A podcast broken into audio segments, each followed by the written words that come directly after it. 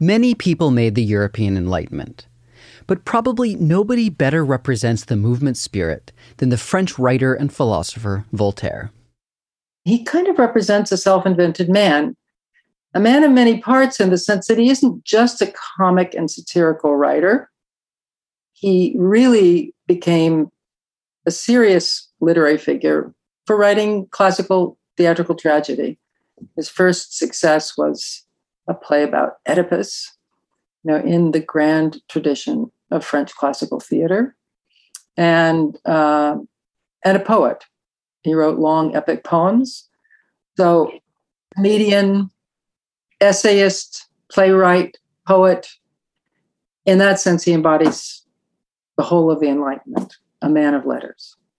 I'm Carla Hesse. I'm a professor at UC Berkeley of history in 1759, Voltaire published one of his best known works, Candide.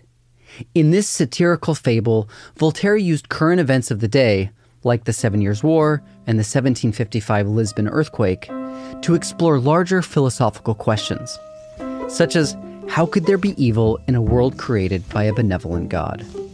Candide is, in some ways, a kind of summa of mid-century enlightenment, the moment of the high enlightenment. Um, it's it it sort of reduces to its essence both the contemporary headlines of the middle of the 18th century and also tells a timeless fairy tale, a fairy tale with a philosophical point. It's not the first philosophical tale, and it's not Voltaire's first philosophical tale. He didn't invent the genre, but he perfected it. I don't think there's been a better example of the genre.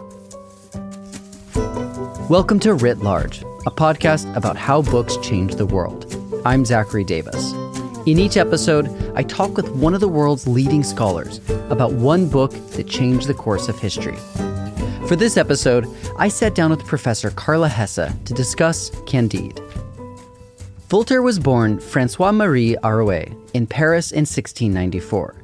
His father was a lawyer, and his mother was from a noble family. So he came from a, well heeled family went to the very best uh, lycée, high school in France, Louis le Grand. Um, his father, of course, wanted him to be a lawyer, and he, like most fathers, and he studied the law. But um, being at the Lycée Louis le Grand put him in the fastest circles in Paris. He was developed a well-connected circle of friends and networks, and he fell passionately in love with theater. Despite this gilded background, Voltaire felt compelled to create an alternative literary persona. He claimed that he was the illegitimate son um, of an officer poet. Uh, so he already had started to invent himself as a literary figure and even a literary character uh, in his teens. He took the name Voltaire somewhat later. I think he took the name Voltaire when he was in his late 20s, early 30s. It's not clear as to how he picked the name Voltaire, but some scholars have pointed out that it is an anagram of his birth name in Latin, Arouet Lee. Voltaire was a witty and fearless writer. Such qualities made him immensely popular, but it also got him in constant trouble with the targets of his ridicule, mostly governmental and religious authorities. He found refuge from such trouble in the intellectual salons in Paris much of his writing and work circulated first in these conversational circles in aristocratic households. We think of them, we know them as salons, where that were relatively isolated from the constraints either of the court, the royal courts of Europe, or from the constraints of police surveillance, out of deference to the stature of the aristocratic sponsors and patrons. And was he supporting himself through sales of his writings, or were patrons giving him money? All of those, all of the above, and also some pretty shrewd investments he made. He he he was a good businessman, but as I said, he grew up in a, a well-to-do household, and he had he had resources of his own. So unlike some of the other great philosophers, Rousseau most notoriously and notably, he he had relative financial independence. Rousseau or Diderot were much more vulnerable to either the whims of patronage or the vagaries of a nascent literary market. He's really the first of these polymathic men of letters, relatively independent from the vestigial institutions of monarchical culture, whether it is the academies or the university system, which was still dominated, of course, by religious religious thinkers and, and scholars, theologians, who are the bane of, of their existence. And Voltaire was fearless, and perhaps some of his fearlessness did come from the fact that he was, relatively speaking, more socially protected. Voltaire was relatively protected, but he didn't escape government censure entirely. In 1750, Frederick II, King of Prussia, invited Voltaire to his court to be his chamberlain, essentially his estate manager. Frederick gave Voltaire a generous salary and a place to live in his palace. This arrangement worked for a little while, but eventually Voltaire and Frederick butted heads, and Voltaire resigned from the position. At this point, Voltaire was also banned from Paris by Louis XV, and he spent three years essentially exiled. A few years later, he wrote Candide. So, Candide, what is this book? It's a fairy tale in a sense written from real life because it's set in contemporary Europe. It's sort of written from history. It's written from the headlines and it's written from Voltaire's own personal experiences, wandering for three years, cast out by Frederick II, unwelcomed by Louis XV back into France. He spends three years before he settles in Geneva and writes Candide, really homeless as a political refugee in exile. And so his his hero, the innocent and optimistic Candide, is in some sense Voltaire himself. So it's an effort to awaken the conscience of humanity, and it's a response to a philosophical position, the dictum that this is the best of all possible worlds. This dictum comes from the German polymath Gottfried Wilhelm Leibniz. Leibniz was trying to find an answer to a question that had plagued Christians for centuries. If the world was created by a benevolent God, why does evil exist? Leibniz proposed the idea that God created evil for a reason. Evil helps us appreciate the good. After all, without bad, what is good? Without dark, what is light? According to Leibniz, God is all powerful, so he could have made a world without evil, but he knew that evil was necessary. So therefore, Leibniz figures that this must be the best of all possible worlds. Voltaire's reply is that it may be the best possible world that God could have created, which was the proposition of Leibniz, his foil for the text. But he says, and but is an important word for Voltaire, humans could make it at least slightly better. And in any event, probably they needn't make it worse. So he, in a sense, sets the philosophical problem aside and says, that may be true, and therefore what? But at least you could bring me some oil. At least you could bring me a balm. At least we could grow some fruit.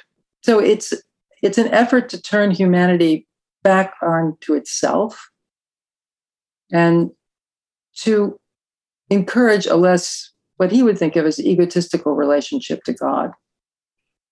God may have started this world, but everything he does isn't for our purpose. And I think that's one of the hardest, harshest medicine, the harshest bit of his medicine, which is that God may just be indifferent to humanity the silence of God is something that he wants us to profoundly take in. Of course, the church condemned this tale instantly um, as a an act of heresy, um, and also, of course, of immorality, because it's a pretty ribaldrous tale with lots of rape and murder and sex and love and worldly passions and interests. Um, but it isn't really an irreligious text in the strictly deistic sense. He didn't give up on God. He just thought maybe God had given up on man, and we'd have we have to face it. Could you take us through the story, um, at least in its broad broad art? Candide is the story of a young man, orphaned, who is attached to the household of a baron in Westphalia, in Germany, um, a place Voltaire doesn't have much high regard for, thinks of as an uncivilized part of Europe. He falls in love, it's classic fairy tale, with the baron's daughter. And he's caught kissing her behind a screen and summarily kicked out of the house. And he's then left to tramp around Europe on his own. And it becomes a picaresque tale of his tramping around not only Europe, but, but the entire globe. It's the first, in some sense, globalized fairy tale. He's accompanied on this global adventure, which is an attempt to seek his fortune and to find again, to be reunited again with his great beloved Kunigunde. He's accompanied for the first half of the tale by his tutor, the philosopher Pangloss, who is a spoof on a Leibnizian philosopher who continues to maintain through the whole tale that it is the best of possible worlds, no matter how horrible everything is going around them. And a lot of horrible things are going on around them. Um, the Lisbon earthquake, auto da fe conducted by the Inquisition, storms at sea, uh, battles of the War of Austrian Succession, rapes, pillages. And Voltaire creates this remarkable, picaresque, epic fairy tale in which, in the end, after traveling to the New World, after entering utopias and exiting utopias, after finding wealth and losing wealth, after making friends and parting with friends, the whole cast of characters is reunited somewhere in the Far East. And in an odd reversal of a fairy tale, he's finally reunited with his beloved Kunigunde, who has now lost all of her beauty and has become kind of a fickle and sour woman. So it's a brilliant flip on a fairy tale. The princess has become a toad rather than the toad becoming a prince. And and and yet, as he says, and yet she's also become a brilliant pastry chef. So the moral of the tale is appearances matter less than people who are engaged in good and useful things, like making excellent tarts. So I uh, read this this book, I think when I was 16. So it's been a long time, but I do remember the the ending. I think, which is that they finally come to a little little spot on the earth and are uh, able to till their garden to to cultivate their garden. Um, and I've I've heard you know that kind of uh, ending referenced in pieces of writing all the time. One must cultivate one's garden. Um, and I guess I I thought I knew what I thought it meant, which is um kind of the best we can hope for in life is to modestly make our little corner of the world slightly better. Um, and, you know, that we shouldn't kind of have grand dreams because they will be foiled by the tragic nature of, of reality. Um, but is that is that how you read it? I think that's the essence of it. The great moral themes there are doing a little bit to make the world a better place in the face of indifference is is the best we can the best we can hope for. To ask for more is probably to invite danger. So I think it's it's excellent medicine for our own time because it's a screed against social cruelty in the face of uncertainty. And I think for that reason, teaching it now, uh, I think is is is is more exigent than it's been um, in past years. I've been teaching the text for 30 years, but in this moment of pandemic and global warming and of all sorts of things that feel beyond the control of humans, the the message of Voltaire is that the only thing worse than reality is the denial of reality and human indifference to suffering. And so I think it it still has that that sense of hope. And so and hope is an important word. Um, so the cultivation of your own garden is in part about resignation. There's a fatalism in it. But I think the magic of the text is that hope transforms fatalism into optimism. And so, an idea that could seem very harsh and a philosophical um, disposition that could seem very dark, which is to say, God may be indifferent. The world is full of all sorts of uncertain things and suffering that we haven't really inflicted on ourselves earthquakes, hurricanes, pandemics. We could become very fatalistic or pessimistic. But human capacity for hope, the human restlessness, that human sense of incompleteness is, is I think, the deepest, deepest insight. So when I teach this text, one of the questions I ask my students is why does Candide leave El Dorado, the great utopian land that he discovers in Peru? And everything's perfect. It's the world, in some sense, that Voltaire hopes that the great enlightened monarchs of Europe will create a world without lawyers, a world of immense material uh, prosperity, a world of science, a world where religion is reduced to being grateful to God rather than seeking and begging in some selfish way for God to do something for you. Why does he leave? Why doesn't Candide just say, ah, we've arrived at perfection? And if you read the text carefully, he he says, we'll just be forgotten here. No one will know. Um, and besides, we could take all this immense wealth and go out in the world and do good things with it. That sense of a fear of boredom, the human desire to keep going, to do more, that restlessness in humanity.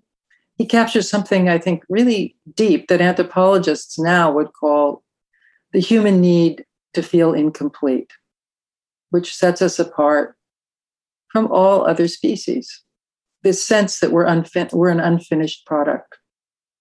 So, yeah, I guess when I remembered this text. So so Pangloss is coming along and is just hilariously kind of denying the problems or just sort of explaining them away in this very naive way that this is how it's supposed to be this is really perfect you're just you just don't see things from god's perspective so on on the one hand that view is wrong because it's not facing reality it's it's denying the truth as you've pointed out, um, there is a kind of celebration of human resilience. Uh, you can like take a lick and keep on keep on going to the next thing.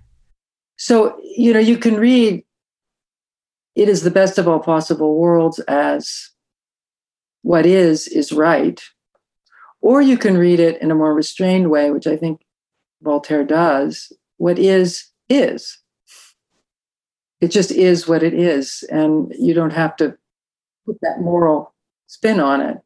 And if you read it as what is is then it is possible even if this is the best possible now to be possibly a little bit better. And and it's that release from determinism and i think what he objected to in the leibnizian position is this sense of determinism and a sort of scholasticism that you can explain even the human delusion of free will away. if we believe in free will, God must have made us believe in free will, but God's just making a fool of us, really, because it's all in his plan. And that can lead to a kind of cynicism, um, pessimism, fatalism. And that's where I think this idea of hope and of incompletion, of immanence, the human need to keep carrying on is is is the most comforting uh, moral that can be taken away. At the end of the story, Candide learns this valuable truth. You know, the interesting thing about the garden is they don't stop talking about philosophy. The story hasn't ended. They keep talking about pessimism. With Martin is still there, Pangloss is still there.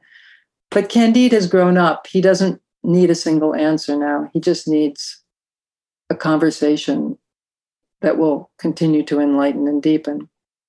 So, if if Voltaire represents the argument that we can reduce cruelty, especially the cruelty that we inflict on one another, um, he also is just so famously against the Catholic Church, against uh, institutional church. So, did he think that um, was he opposed to them partly because they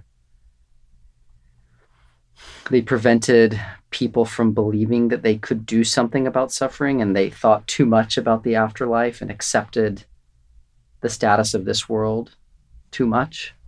He was anti clerical mostly because he saw that, you know, in the effort to impose religious conformity, um, they reduced themselves to hideous acts of, of cruelty. Um, so he was for a church of forgiveness, of tolerance, um, an acceptance of human fallibility, rather than an effort to create a theocracy or any kind of city of God on earth. And I think that's that's what he didn't like about institutionalized religion, uh, and not just, of course, Catholic, but they were the most immediate. And and you know at that time religious religious strife was at a they had was at a at a at a climax in the 1750s um, internecine conflicts. But between dissenting forms of catholicism and the jesuits uh, uh, who were the more dominant um, uh, sect at court and, and influence at the court. But this is true from the very beginning of his career. Even in high school, he wrote a, a little poem. He, you know, his great love was science. He said, you know, Molinist, Thomist, Scottist, they're all sects. There are no sects in geometry. One of his little ditties from high school, and uh, and I often, you know, think of that. That he believed that science could reveal truths and even truths that were that there were law-like forms of nature but that that wasn't going to to free us from the problem of suffering. I think in the end of the day he didn't have a utopian or view of science that it would be able to produce a world of el dorado that there is evil afoot in the world. And i think he was he left up in the air. He left unanswered the question of whether that was of divine creation or not. But many theologians believe that that evil was part of the God's plan, um, and that it creates the moral drama for humanity. And in that sense, he's not, as I said, I don't think he's an anti-Christian. He's not a, an atheist. He's a deist he what he objects to is the sort of narcissism of the church's relationship to God, as though they know and that they are it you know they are agents of the divine and that somehow they they have a privileged relationship to to God's plan and therefore the right to impose it no matter how much suffering that their imposition creates on others let's finish out uh, Voltaire's life. So he he published Candide, and um, what did the rest of his life look like? Well, Candide is in some ways the beginning of his greatest period of of productivity, and especially his philosophical writings. And you know, it's important to say that this book was a bestseller. It went through 20 editions in its first year. Voltaire bibliography is notoriously difficult because he was pirated so quickly. So, but it was it had mixed critical reception for some of the reasons we've been talking about. Of course, the church condemned it, but there were other people who thought it was just too scatological, um, not formally uh, structured enough. Even though the prose has a certain whiff of his classicism and it's very spare, very economical his descriptions of battle scenes in particular could come right out of a classical tragedian but but he spent the rest of his life fighting the good fight he published in the face of being banned from his distance and relative safety in Switzerland. But he intervened in the two great religious dramas or dramas of religious persecution, the Chevalier de la Barre, and then the poor Calas family, um, whose son committed suicide and they were accused of murdering him, and their family was destroyed. So he became a kind of champion of the persecuted, you know, the original champion for writers at risk and for thinkers at risk. In Candide, Voltaire frees us from the naive optimism that there is a perfect order to things. Instead, he encourages us to embrace the imperfect nature of reality and our limited ability to do much about it. Yet, by cultivating our own little gardens, we can still bring forth flowers. I think he was an incitement to human improvement in all sorts of arenas. And, you know, I said he was a bestseller, probably 20, somewhere between 20 and 40,000 copies of this flooded. And, you know, people read it out loud and passed it around. And, you know, he becomes an inspiration for the abolitionist movement. He becomes an inspiration, obviously, for religious toleration and giving people courage to stand up to human cruelty. I would think of him as somebody who affected almost a one man great awakening um, of moral compassion.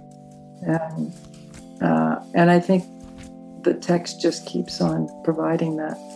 Um, like I said, I think it's probably the best medicine we have against the disease of social cruelty, which I think is probably the biggest disease of our time.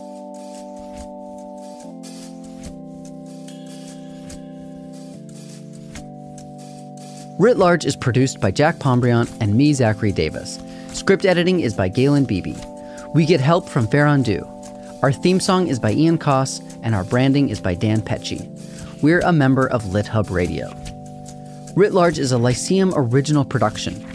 You can find us on our website, writlarge.fm. There you'll find transcripts, links to the books we discussed, and more information about today's guest. Thanks for listening. See you next time.